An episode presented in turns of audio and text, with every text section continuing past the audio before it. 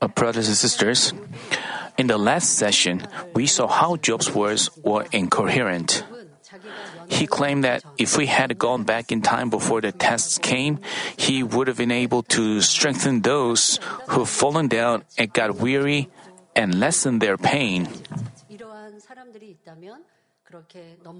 he said that he would have been able to help them out and resolve their concerns. But Job himself was struggling, not able to solve his own problems. That's why his words were incoherent. Likewise, if a person who's not leading an exemplary Christian life says, I used to share the gospel with many people and work faithfully, I used to be complimented and recognized by my pastor. Do you know how greatly do you know how greatly I contributed to my church? As he boasts of his past like that, he cannot give grace to anyone. What is important is how you are currently, and we cannot stop changing ourselves and growing our faith until our Lord comes. As Apostle Paul said in Philippians chapter 3 verses 13 and 14, Brethren, I do not regard myself as having laid hold of it yet, but one thing I do, forgetting what lies behind and reaching forward to do what lies ahead. I press on toward the goal for the prize of the upward call of God in Christ Jesus. I hope that with this message, you can discover where you are at the moment and have a chance to grow your faith. I hope that you discover where you are spiritually and have a time to grow your faith. You may, th- you may think you used to be faithful, and you wonder why you are like that right now. As you reflect on yourself right now and improve yourself, but you don't have to say like, "I used to be faithful." But it's no use. If you are not faithful right now, you cannot give grace to others. You only take away God's glory. So, you have what is important is you are faithful right now and you can also share testimony. You can also give thanks, share testimony about your current blessing, and uh, from the passage, we find that Job put the blame on God for everything. He said in chapter 16, verse 7, But now he has exhausted me, you have laid waste all my company. Job stated that he was exhausted and his friends were laid waste, and that it was God who caused all this.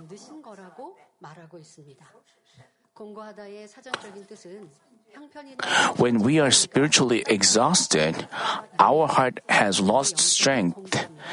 Unless we repent and recover at this point, things get worse and we get to the point where we are not able to do anything and have no desire at all.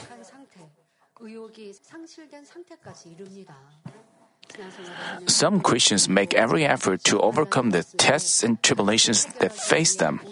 But if they fail, they become lethargic and exhausted. They lose the desire to work faithfully, share the gospel, and pray. They feel increasingly concerned, alarmed, and insecure. Insecure. As they feel more exhausted, they even lose the desire to live. Out in the world, people have a depression. But if you have faith, you shouldn't have such symptoms like depression. You have to repent and turn from your ways. If you have such symptoms, you know, Job was blaming God, so his problems are not being resolved. So in your life, I hope you also check whether you you have to find your problems from the word and change and turn back. But many Christians, when they have problems, uh, many Christians try to change themselves with the word, but in the and they expect God to answer them, and they want their problems to go away. But there are times that Father God just watches them, you know, because they are not. Father God waits them to change themselves completely even though they make efforts to change, uh, and they misconceive that they've cast off their sins because they stopped doing what they used to do. But after some time, Father God knows that they will have a change of heart.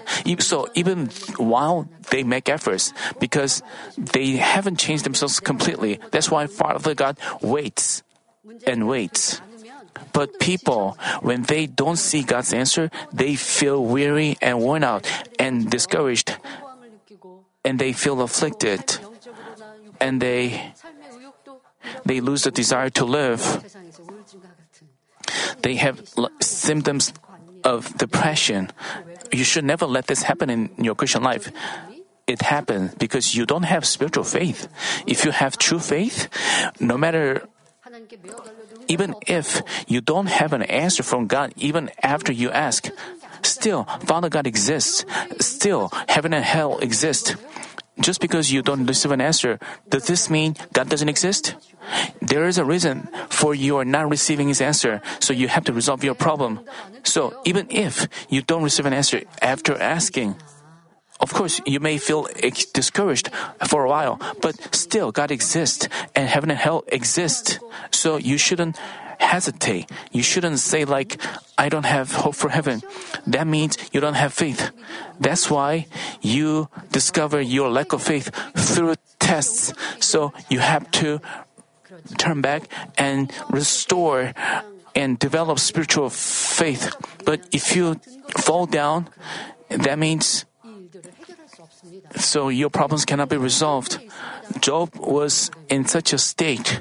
So, you have to check whether you have done so, how you have acted in your tests and trials. Did you think like Father God should have answered me? If there's no God's work, does this mean God doesn't exist? You know, people when they when God answers according to the plan, they say God exists. But when God doesn't answer them, does this mean God doesn't exist? No. Job Job's faith. Job didn't have perfect faith. But you know, you have many experiences of meeting God you have to hold on to them and have spiritual faith. But there are people who fall down without spiritual faith and feel afflicted. If you, that means you, you have to know how you are lacking in your faith.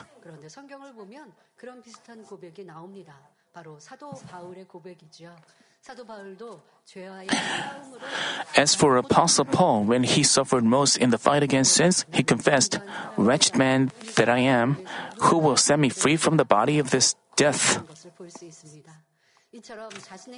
Like this, when a person is stuck in a situation he cannot escape on his own, he, he can be said to be exhausted. You shouldn't let this state last long. Even if you fall down, you have to get back up. You have to call on God, find Him, and have your problems resolved. Then your problems will help you develop your grow your faith greatly.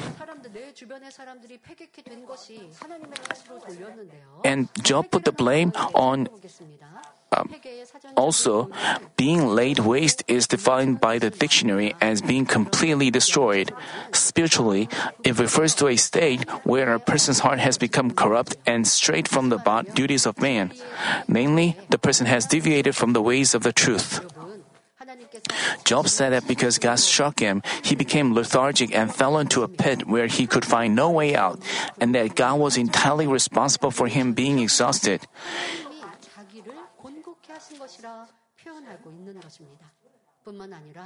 He also claimed that because his friends deviated from the duties of a friend and mercilessly struck him with outrageous words and actions, they became laid waste, and that all this resulted from God.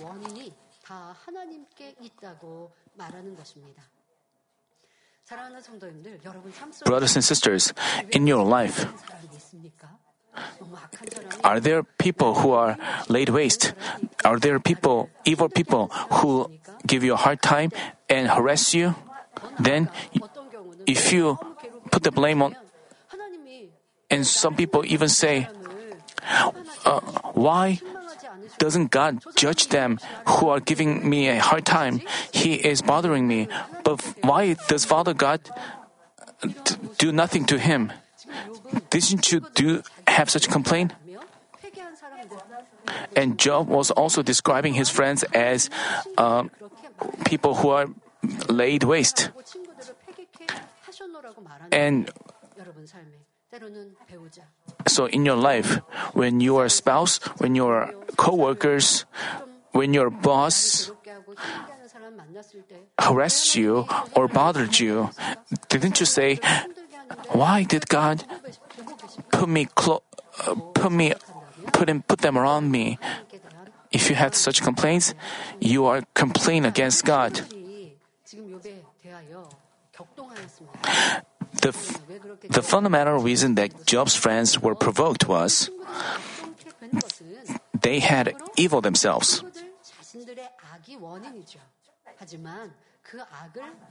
But Job's words, that were like a mighty wind, stirred up their evil.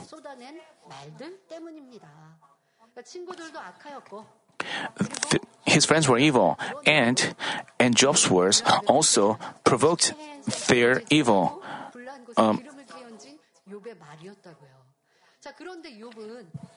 but now realizing this fact, Job argued that it was God who laid waste to his friends. Brothers and sisters, let's see how people often find the cause of their problems in wrong ways. We see so many cases where worldly people complain against heaven in the face of a trouble, even as they don't believe in God. For example, as they farm, lack of rain makes their crops wither and gives them trouble. At the time of harvest, when there is rain and wind, and their crops are damaged, and their fruits are damaged, what do they say? God is heartless. Even though they didn't believe in God, they complain against God, complain against God like that. When they get scammed or suffer a trouble without any fault, they are quick to complain against God, saying, Even though I've lived a good life, how come I'm in such trouble? If there was God, would He let me suffer like this? Some atheists or those who lack faith ask, Why did God place the tree of the knowledge in the Garden of Eden and have man fall into sins? Others also say, they say God abounds in love, but why did He create a terrifying place like hell? As they act in sins and evil, they describe God as bad with fear of the afterlife, which they think may exist. When God's works are manifested, people with more evil condemn them to be wrong or fake. Why? For them to believe that there is no afterlife, God's works have to be fake. Only then can they commit sins as they please. But not just the worldly people, but among people who profess to believe in the Lord, but don't know or obey the truth, are those who misunderstand God and find the cause of their problems somewhere else. While they are out of church, they don't have qualms, even while committing sins. But as they come to church and listen to sermons, they have their sins pointed out and realize that they are wrong. Then they must obey and not commit sins. But they still love the world and hate to cast off sins and evil. So they make absurd comments like, the Christian life is too demanding. Living by the word is impossible. They claim that their life has become tougher because they hear, don't do this and don't do that in church. Disobeying the word and committing sins, they make their Christian life tougher, but they absurdly blame the church. It's not that God or the church make their life tough. The reason is because they didn't live by the word, their life has become tougher. And because their Holy Spirit or their good conscience urges them to not to do that. But they have such desire to uh, commit sins, so they're so these two hearts fight, so they feel afflicted. So they have to reflect on their disobedience. They have to find the cause of the problem from themselves. But they absurdly put the blame on God or the church or the pastor who teaches the truth. Some people work hard for the church, but they have trouble with other church workers and fall into a temptation.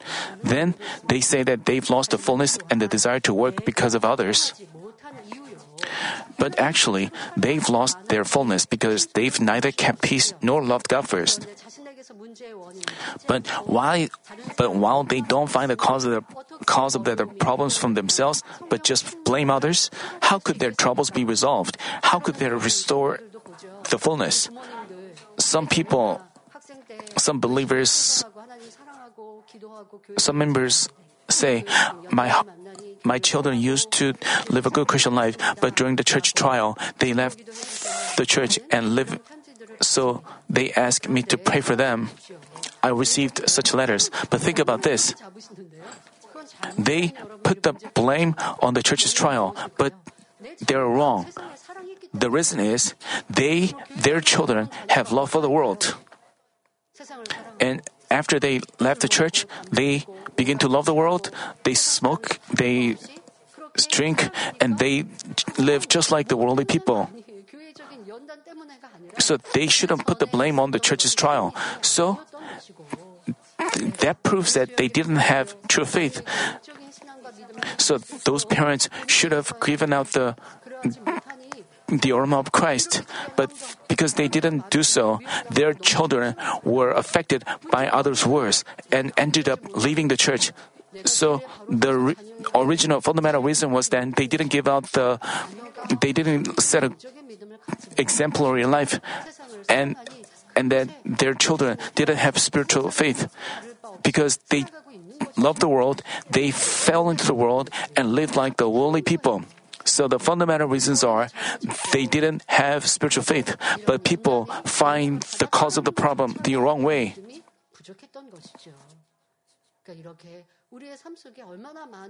So in our life, people make a lot of excuses, and while they solve their problems, they have the wrong solution. Some believers ask, I heard that I'd be blessed by believing God, but how come I'm without blessings? Being so ignorant about the Word of God, they have such questions. In Deuteronomy chapter 28, God promised us that if we heed His word and keep all His commandments, He would set us high above all the nations and all kinds of blessings would come upon us. 3 John chapter 1 verse 2 also tells us, Beloved, I pray that in all respects you may prosper and be in good health just as your soul prospers.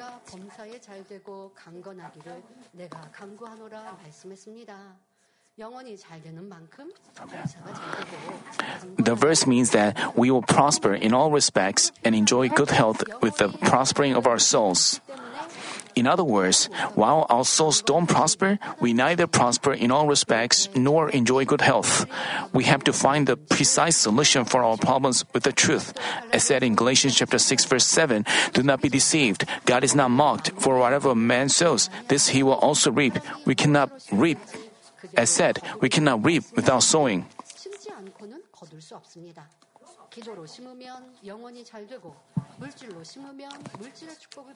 If we sow with prayer, our soul prospers. If we sow with money, we receive financial blessings.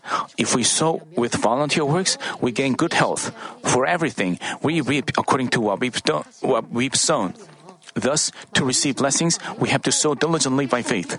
Just as the law of nature dictates, you reap what we sow, you reap as much as you sow.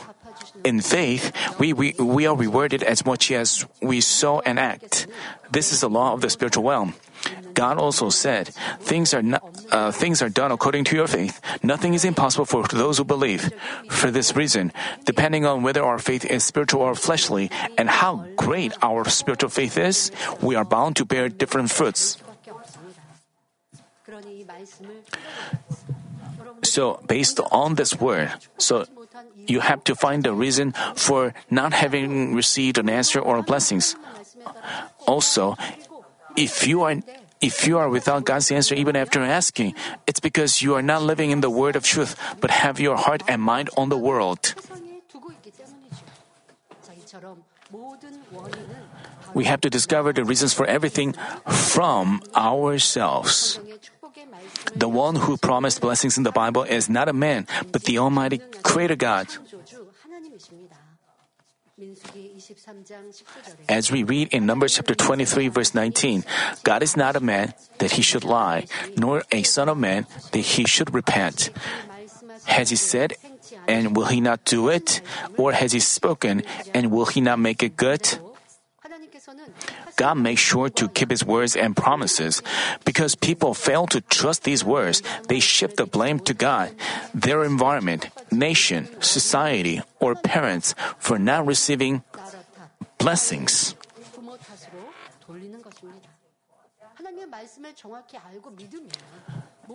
If you know the Word of God precisely, you would find the solution from yourselves, and then you will get the exact solution. But people say, I've sown, but why doesn't he answer me? I, you know, if you really sow with faith, even if you don't see his answer right away, you will be, still be thankful and and you will finally receive 30, times, 60 times, or 100 times more. And during the trials, you have to check whether you've truly believed in the Almighty God. Then you wouldn't have complained. You wouldn't have lost your faith. You wouldn't have lost your first love. Some people during the trial, they give an excuse. They say like, I, I thought that church worker has th- good faith. I, he has been a role model for me, but he lost his faith. So I was affected. I was disappointed. I also lost the fullness of the Spirit. Everyone, we should look to God and look to the Lord and hold on to the Word. You shouldn't rely on man. So when man goes go wrong, you also go wrong. So you have to have the our God as the standard. So of course, when church leaders lead an exemplary life, they you can also learn from him. You can learn from their deeds, so you can follow their examples. You can learn from them. You, but you can learn from their deeds. I mean, but you shouldn't. Uh, you, sh- you should look to God and look to the Lord and look to the Word then you would have no occasion for you to uh, be disappointed by men. You shouldn't feel discouraged. You cannot have a lesson. I shouldn't be untruthful like that. You can look back on yourself. You, you can. There are also such examples in the Bible. You can have a good lesson out of those people. But pe- just because some church workers around you lose their faith and leave for the world, if you give an excuse for that, would God accept your ex- excuse?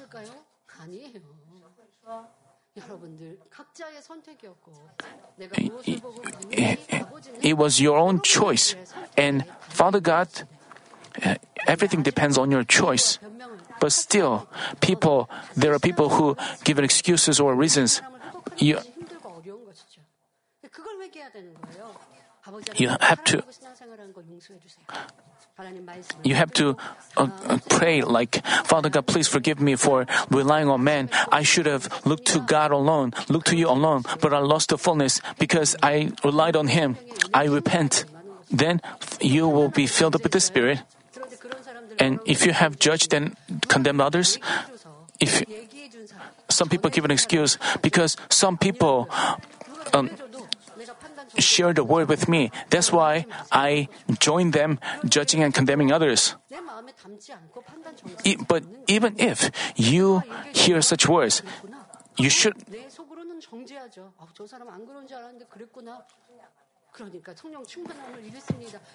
so, you shouldn't give an excuse like, because you have such evil in your heart. That's why you condemned and judged others and lost the fullness of the Spirit. You have to find the cause of your problem exactly. Then you will solve your problems. But if you f- try to find the cause of your problem from others, you cannot find the exact solution. Then you cannot you cannot have your problems resolved and receive blessing. Even if, if while you come to church and work faithfully, it, uh, but you still have you still feel afflicted and lose. This is not true faith. You have to find the cause of the problem from yourselves. You have to check whether you've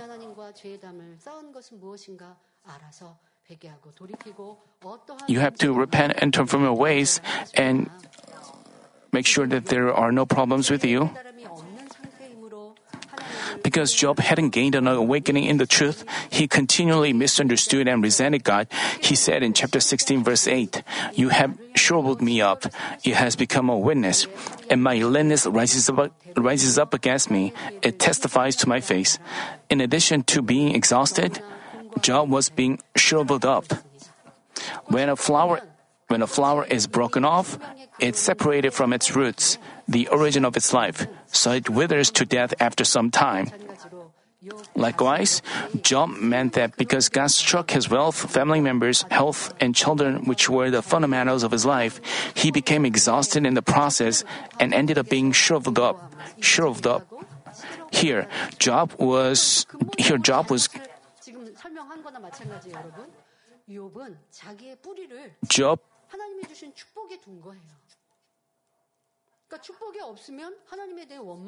you know, because Job was were without his blessings, he began to complain against God. So this wasn't 심는데 어느 흙에 심느냐에 따라서 든든히 뿌려내, 뿌리내려서 비바람이 와도 넘어지지 않을 수 있는데 이거는 깊이 내릴 so 수가 않고 Job 단단하지 had its 않은 roots 그런 on his blessings. 비바람에 넘어지고 쓰러지듯이 하나님께 진리의 뿌리를 내려야 되는데 이번 하나님 He should have taken root in the truth. But, you know, Job believed in God because he had heard from his fathers. he heard about how God blessed and answered Israel. So he believed in God and feared Him. So he received blessings. That's how he, that's the God he knew. But as his wealth, blessings, and good health were gone, he began to complain against God. What about you? You have met God. Many of you have through the shepherd.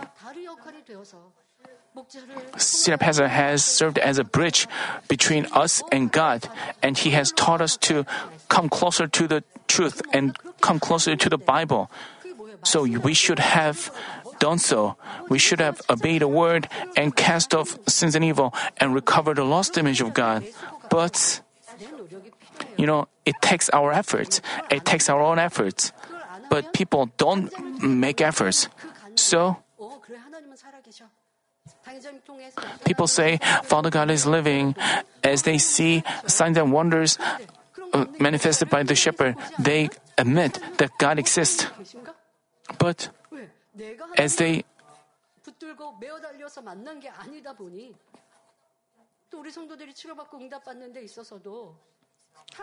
as you also as you so but you know, also in other churches, some people receive answers and uh, healing from God, and they have to try very hard to receive an answer. But in this church, it is very easier for us to meet and experience God. So people used to rejoice, and it feels like their faith has gone up greatly. So it just and you need efforts to come closer to God by casting off darkness, casting off sins and evil, and living in the light. Only then can you be brought closer to God. But if you still here, not trying to come closer to God, and you are continually being shown the works of God, and you say, I'm happy, God loves you but you don't make efforts to come closer to Him. In reality, to be closer to God, you have to hang on, hang on to God and make efforts to cast off sins. Because you are continually so shown the works of God, you thought your faith was good. You thought you loved God earnestly. But while such works are not so, so during this time, when you have to make your own efforts, people, many people left and felt discouraged and began to complain God, complain about their life and put the blame on others. This is a demonstration of, uh, th- this is the proof that they ha- haven't had true faith. What about you? Uh, uh, you have met true God, so you have to obey and follow the word and cast off sins and evil and make efforts to be closer to Him. Just as Job. So, even Job should have rejoiced even while his blessings were gone. And then, if he had done so, his trials have, would have ended quickly. But as his blessings were gone, as his roots were gone, he fell down and began to wither.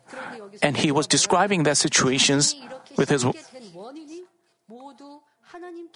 And here, Job was complaining against God, saying that he had become shoveled up, all because of God.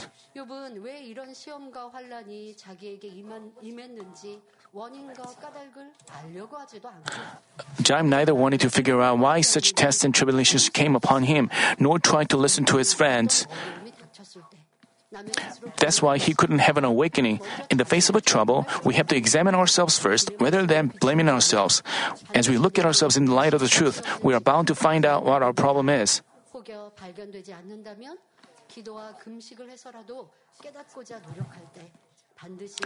If we fail to find it out, we have to make efforts to have an awakening with prayer and fasting. Then the Holy Spirit will surely help us. As we have an awakening, repent, and turn back, we can experience God's mercy. In relationship with others as well, I urge you to develop a habit of discovering the reason for a discord from yourselves. Even when another person shows irritation or raises his voice, you shouldn't decide that he is evil, but check whether your words and actions have caused this to happen. From the eyes of a third party, the reason for his anger is recognizable, but you who but you who've made him angry don't realize it. You know, Job's friends continue to attack Job continued to offend Job, provoking Job's uh, evil. And Job also did the same to his friends, and he just that's so his so he, that's why his friends anger was provoked. But they don't realize about themselves why such things were happening among them. They didn't know. Not knowing that they continue to blame one another. I've s- s- uh, we talk about this. Have you uh, applied this message in your life?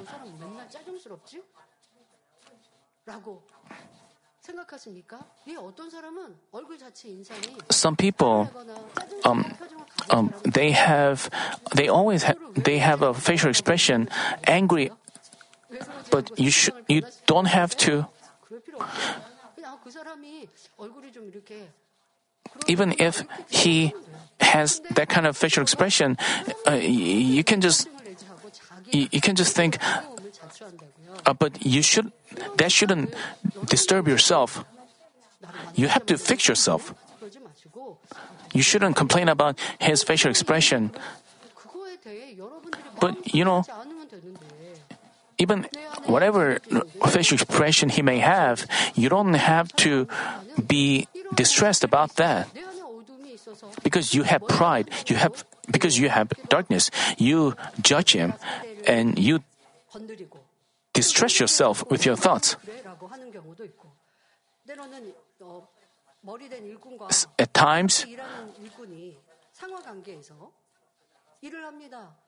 there, let's say there is a coworker and a boss, and and a coworker makes a mistake, and the boss says, and the um, boss points out his mistake.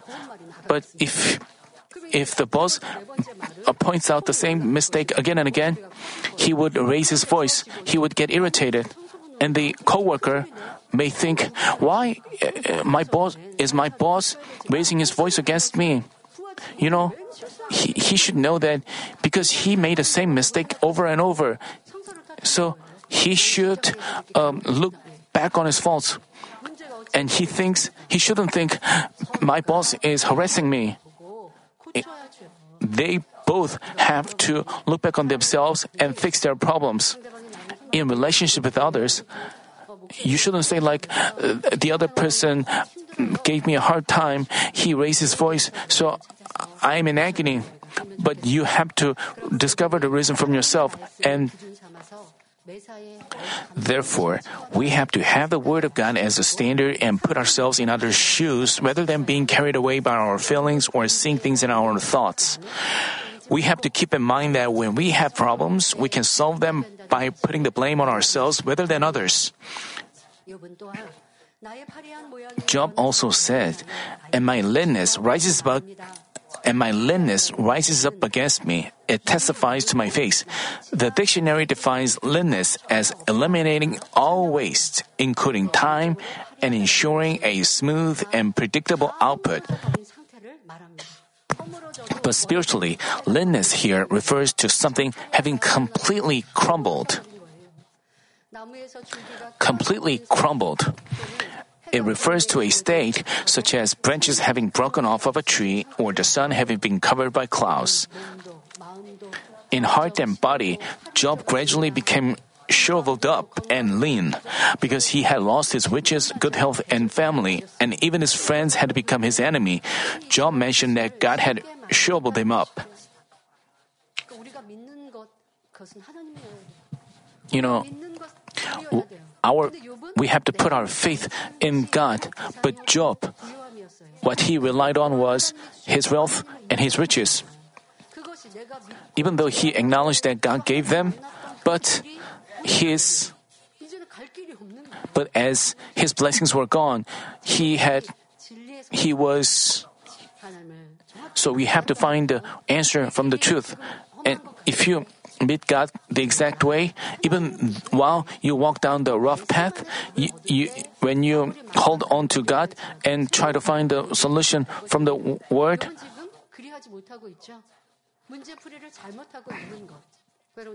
but, but Job was solving his problem the wrong way. You have to apply this in your own problem as well.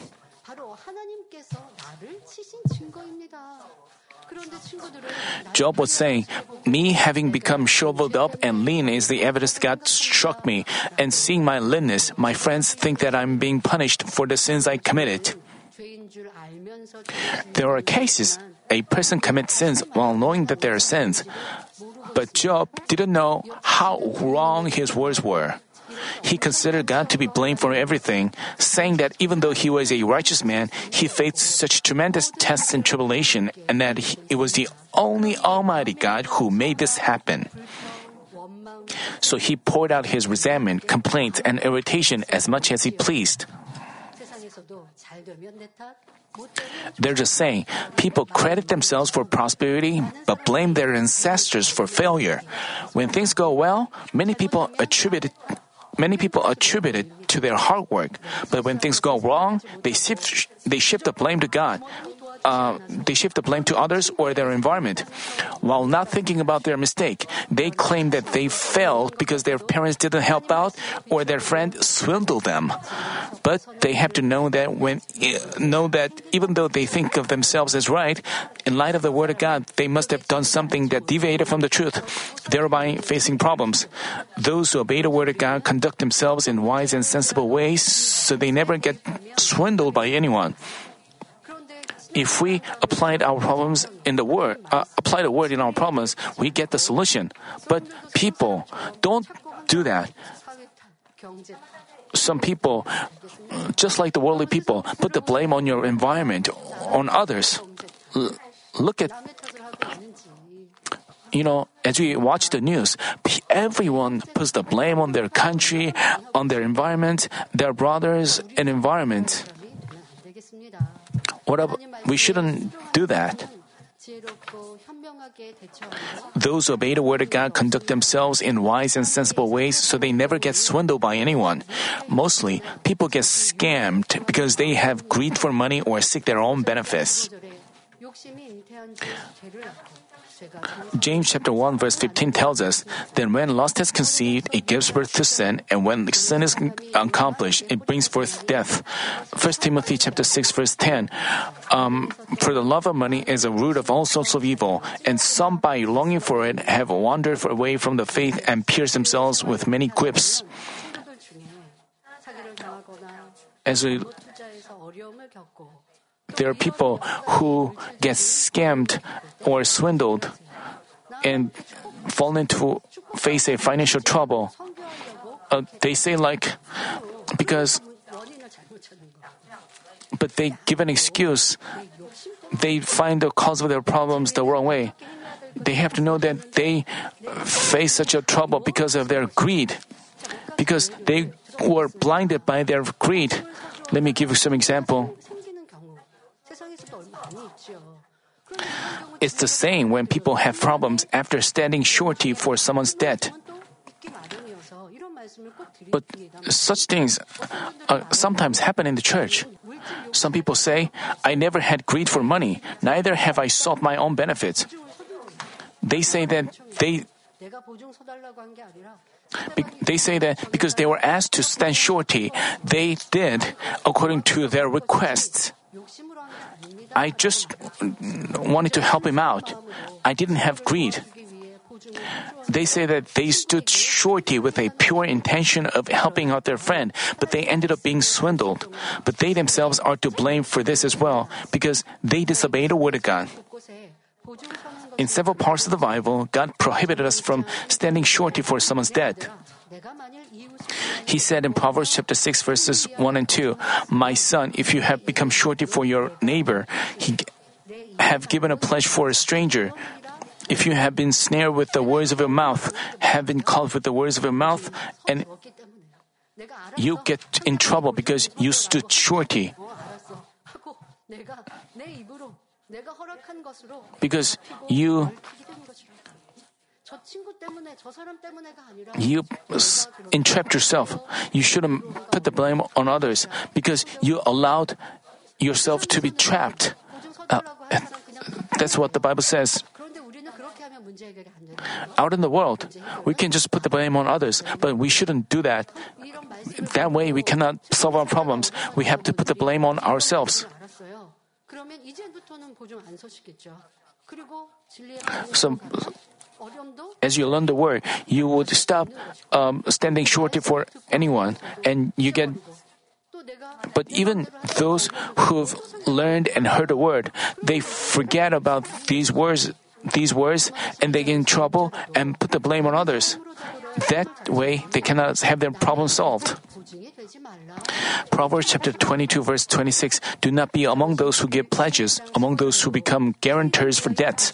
Proverbs chapter 11, verse 15 also tells us He who is, guarant- who, who is a guarantor for a stranger will surely suffer for it, but he who hates being a guarantor is secure.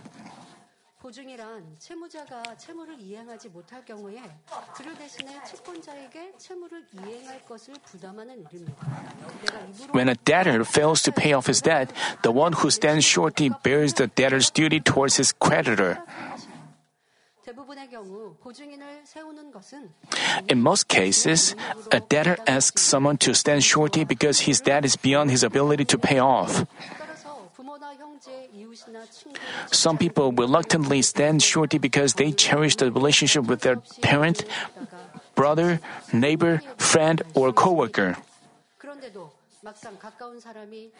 But they may end up with a huge loss. Even so, when someone close to them asks them to stand surety or lend them some fund for his business, they forget and disobey the word of God. Do you think it is of goodness and love to drive your whole family into trouble just for the sake of your the, just for the sake of your relationship with your friend? It is of goodness not to stand surety according to God's word, considering. Um, if you refuse to stand surety for your brother or friend, it may feel like you are helping him. It may feel like you are not helping him out of a crisis, or you are looking the other way and betraying him. But the result is not so. Later on, it will turn out to be a way to save your family and protect your friend from a greater failure. For this reason, God tells us that not standing surety is of goodness.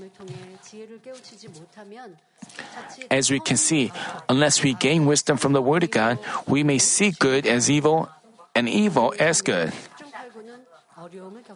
So we have to be cautious of this. If you stand surety for someone, 10 to 1, you will get in trouble.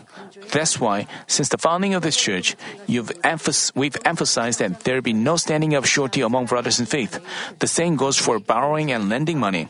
We find in Romans chapter 13 verse 8, Owe nothing to anyone except to love one another, for he who loves his neighbor has fulfilled the law. With true love, we can never agonize others. We can never harass or distress them in pursuit of our own benefits. Therefore, we must not ask anyone to stand surety or lend us money. Particularly, we should never let it happen in, our, in church. If we don't reject a brother's request and stand surety for him, we may have to bear his financial duties. Even so, we cannot blame anyone. At this point, we shouldn't place the blame on the we shouldn't place the blame on the brother, but realize that we've entrapped ourselves by disobeying the word of God. And we have to repent of our disobedience to God. Thus, even though it is good to do our best to help out someone who is in trouble, we have to refrain from standing surety. This is for your own good and his. Going back to the passage, Job said in chapter 16, verse 9, His anger has torn me and hunted me down. He has gnashed at me with his teeth. My adversary glares at me. Uh, saying that God's anger toward him, Job described the situation where his skin repeatedly hardened and ran with severe boils. As his skin repeatedly hardened and ran with the severe boils that affected his body from head to toe, Job thought that God was repeatedly tearing him. That's why Job asserted that God was enraged and tore him and hunted him down.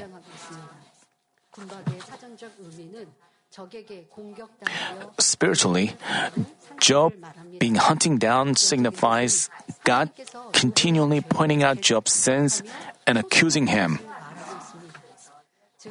Namely, God was ill treating and abusing him.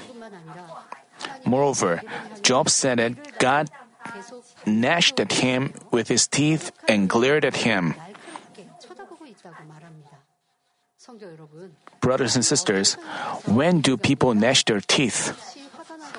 When a person is enraged or overcome by fury, they gnash their teeth with bitter anger. But Job mentioned that God was gnashing his teeth with a plan to distress him and glaring at him. He meant that God tore and tormented him and continuously distressed him, making a target of him.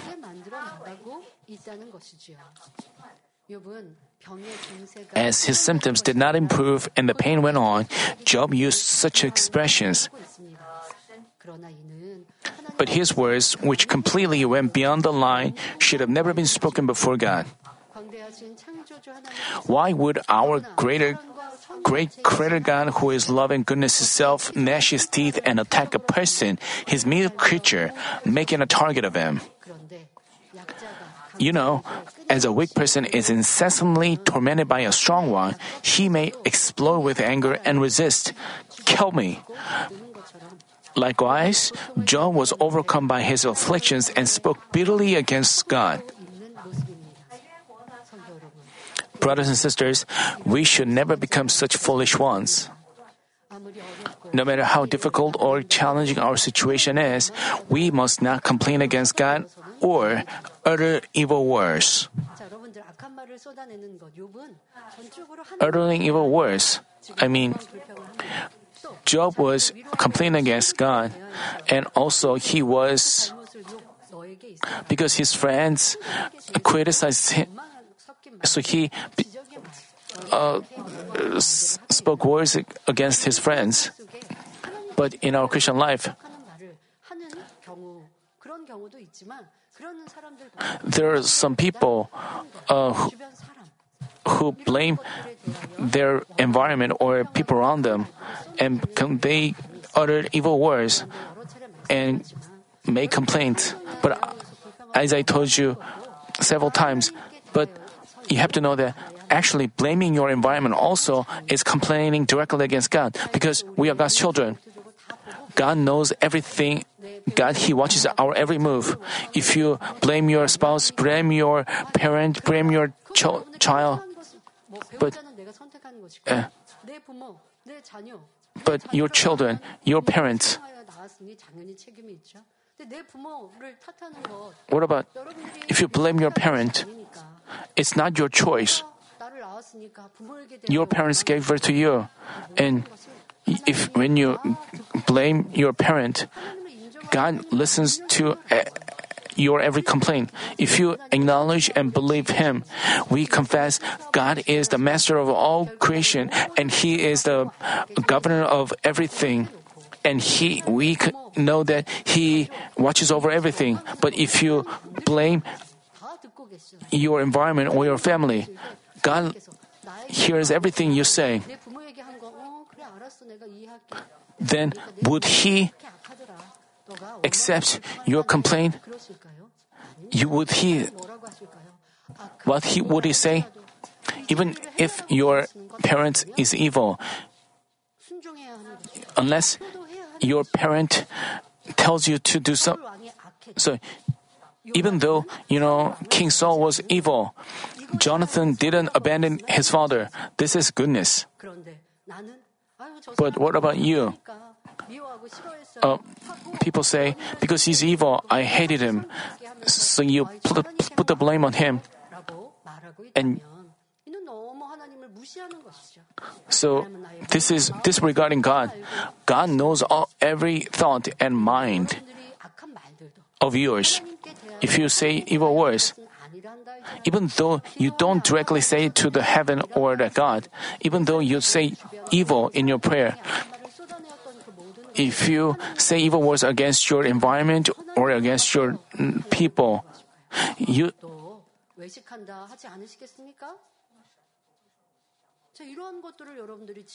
you have to. You say good things. Uh, you say good things in your prayer, but in your life you say evil words, and then you ask why God is not giving me answer. You know,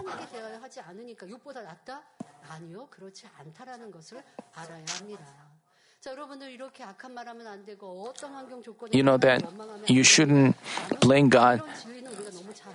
We are well aware of that word of truth, but in reality, when we face a trouble uh, that is overwhelming, some of you may have your evil deep in your heart revealed, and you begin to let out evil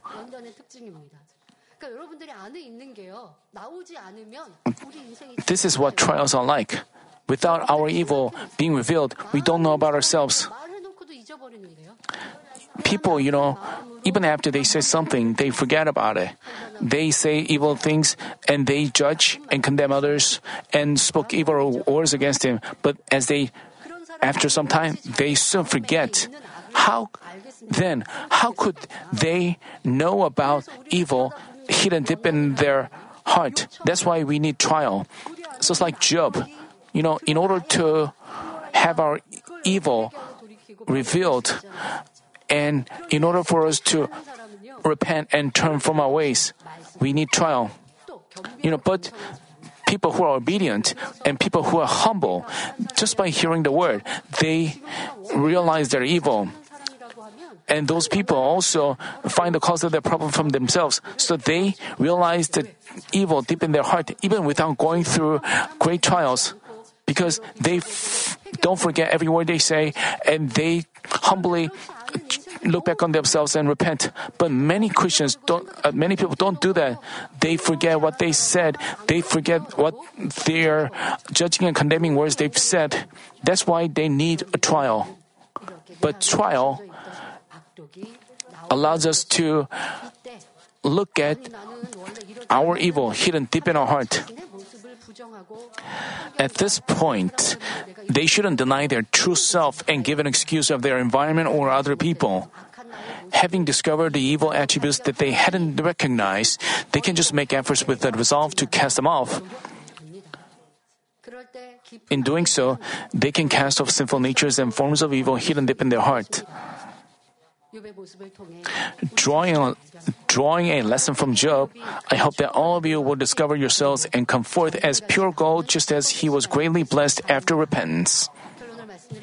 Let me conclude the message.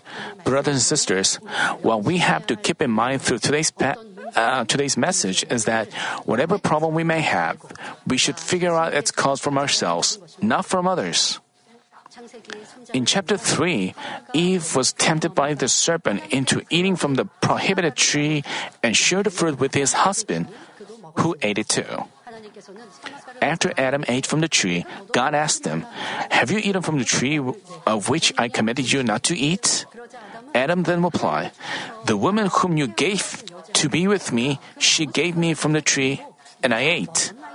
While he seemingly acknowledged his fault, he said like his wife was fundamentally to blame.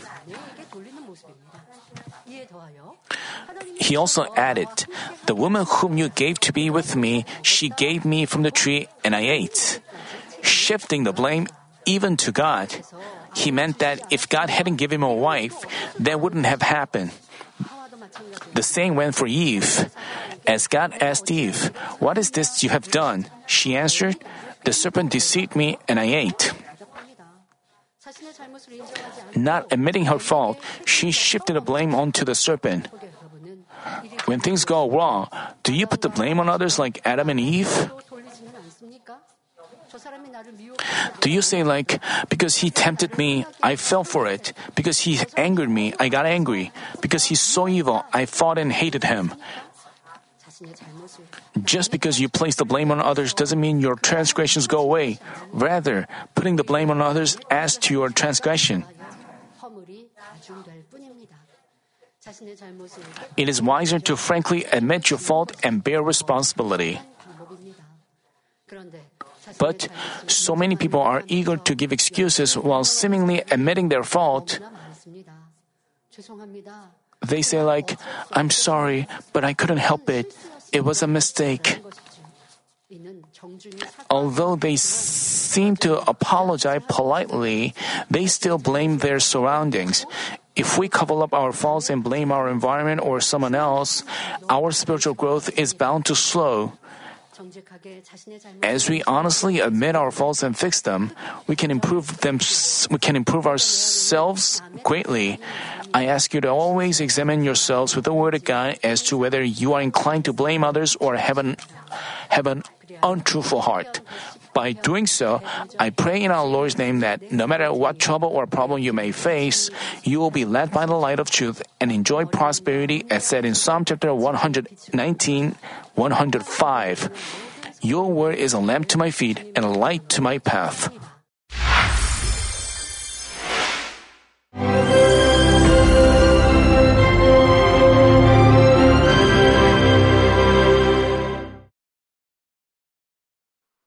Hallelujah. Almighty Father God of love, please lay your hands on all brothers and sisters receiving this prayer here in attendance.